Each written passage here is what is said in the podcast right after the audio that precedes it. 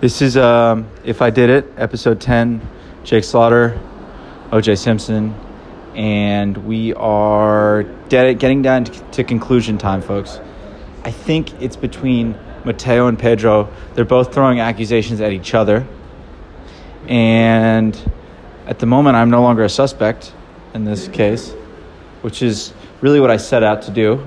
Um, but at the same time, I've become so invested that uh, it's important to me that I really figure out who did this for the sake of the community and for the sake of um, potato wasters everywhere um, and bean lovers as well.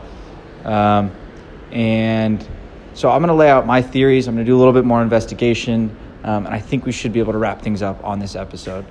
Um, so, based on talking to them, if Mateo didn't put the potato in the beans, he wouldn't have ran away from me when I tried to ask him if he did it.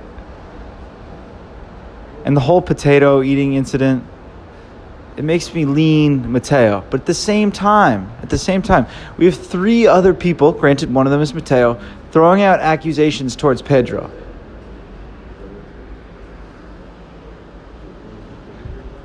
And I think that Mateo is actually playing a trick on me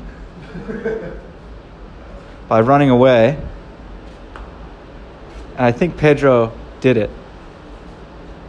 And he is giving me a thumbs up. Pedro, Pedro, you did it? No. Yes or no? I already told you everything that I know. You, Everything. you didn't tell me everything. You know who put the. Yeah, you. No. You're behind everything. I- in the No, talk. that doesn't make any Can I- sense. You can have the can idea. can You I- have the Shut up. We're going back to we're going back to Rico from episode one. If you come we're here. We're going back to Rico from episode one. Pedro, will say- I will Pedro, I'm going to ask you to leave the building. Please. I was the one handling the beans. And I don't know who put it in, but Mateo requested he eat it upon finishing, upon the conclusion of the beanage, bean boiling. All right, guys. One more interview with Mateo coming right up.